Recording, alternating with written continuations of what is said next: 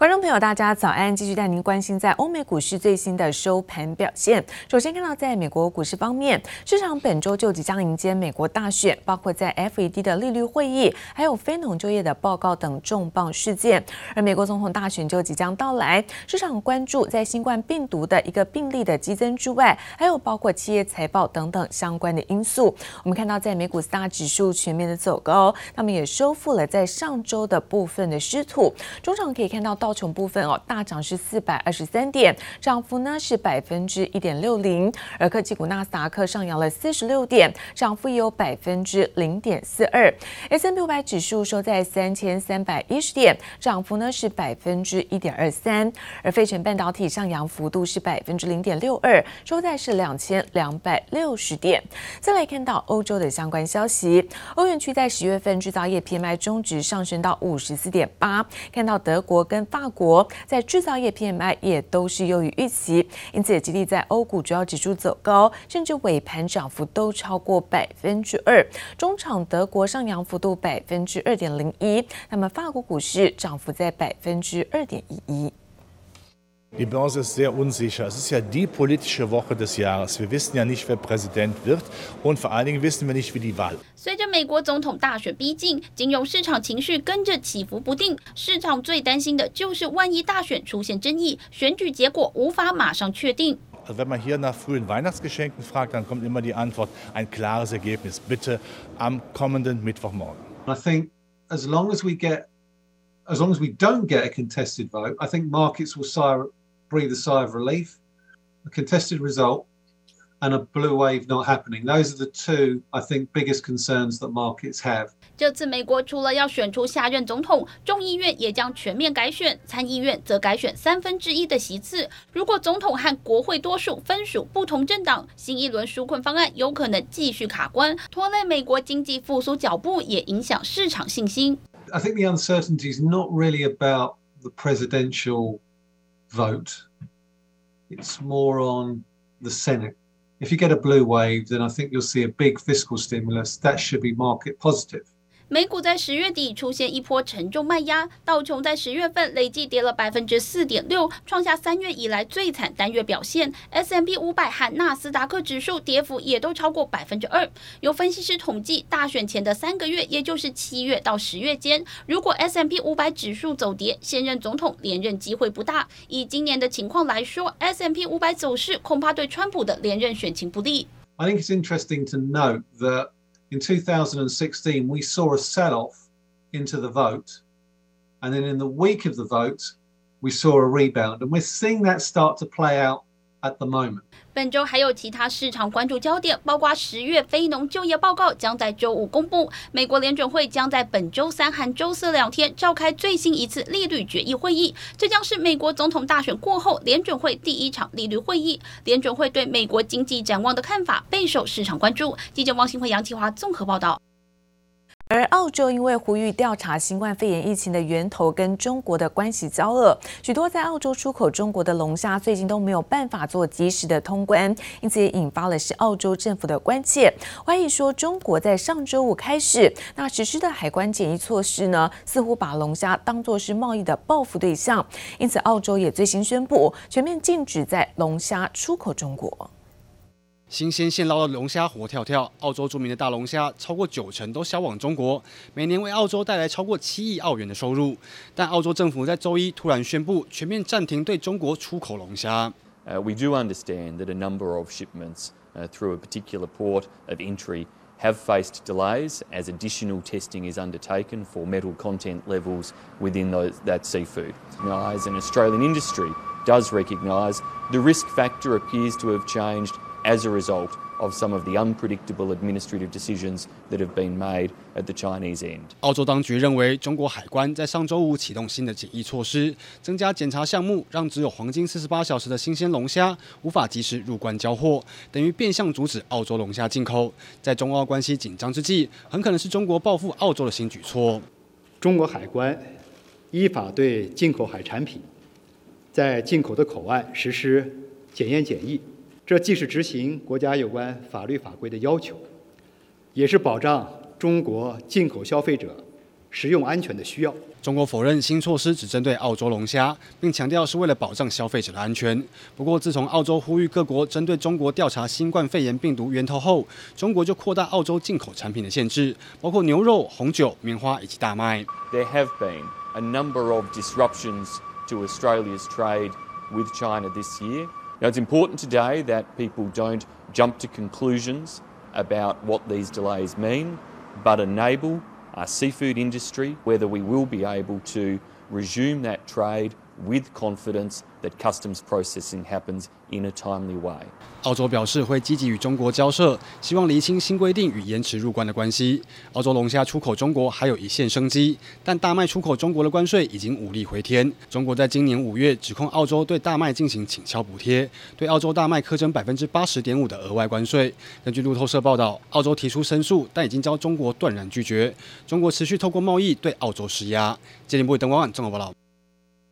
而中经院在周一公布了在十月份制造业采购经理人指数，这个 PMI 是五十九点三，是二零一八年二月以来是最快的扩张速度。那院长也表示说，那电力包括机械这种基础原物料的产业走出了谷底，他们订单的回流是主要续阳的关键。但是现在欧洲疫情二度爆发，而各地也陆续也重启封锁，加上临近的美国大选，都会牵动台股景气回温的重要因素。而至于华为在美国的打压之下，传出呢要在上海来设立不使用美国技术的晶片厂，就是要展现去美化的决心。而华为的高阶主管透露，已经投入了将近有两百亿美元，也就是大约五千七百多亿元的台币，要来制造晶片。目前看到是产四十五奈米的制程，那么希望明年建立二八奈米的产能，能够应用在物联网相关装置。华为 notice is a We are in a very difficult time. We are suffering from the U.S. government's third round ban. This unfair ban. It makes us extremely difficult. 华为执行长余承东在先前的发表会抗议美国禁令不公平，似乎就在酝酿去美化趋势。市场传出华为将在上海设立一座不使用美国技术的晶片厂，确保在美方的制裁下，还是可以获得核心电信基础设施所需的晶片。产业专家观察，去美化是华为必要过程，而且正在走向类似三星猎户座晶片自产自销的结构。华为基本上在某一些程度上，它不管是在晶圆的产能上面，基本上可能会某一个程度哈，会呃跟着三星的步伐走，但是呢，它也不会让它整个产能扩大到好像三星那么大。我觉得基本上它就是呃某种程度哈。完全符合他自己 IC 的一个需求就够了。华为设立的工厂会有合作伙伴上海集成电路研发中心营运，目前只会先试产四十五纳米制程，明年希望进一步建立二十八纳米产能，应用在智慧电视等物联网装置。二零二二年期盼达成二十纳米制程。华为高阶主管透露，已经投入了两百亿美元，约新台币五千七百八十五亿元来制造晶片。以解燃眉之急。从四五到二八哈，确实是可以解部分它联网晶片的一些燃眉之急。但是长期来说，我觉得还有待观测，尤其是在全新的那个先进的制程，就是七纳米到五纳米这个部分。不然的话，它的智慧手机，甚至它的某那个基地台，还是很难跟国际大厂去竞争。尽管华为在第三代半导体碳化矽氮化镓的技术已经超前部署，期待因为这些优势的布局稍微淡化现有劣势。不过，中国这些新技术要真正量产，还要三到五年的时间，加上缺乏人才以及关键设备澳元，晶片去美自主化，恐怕还有很长的一段路要走。记者刘志柔、王维煌台北采访报道。而被动元件大厂华新科昨天傍晚在证交所召开重大讯息说明会，那么将以是每股三十元的价格来公开收购。那收购是车用的零组件厂红辉百分之五到九点九的股权，预计将会成为是最大股东。今天董事会决议通过，你以新台币九千万元到一亿七千八百二十万元公开收购红辉实业股份有限公司，以下简称红辉公司。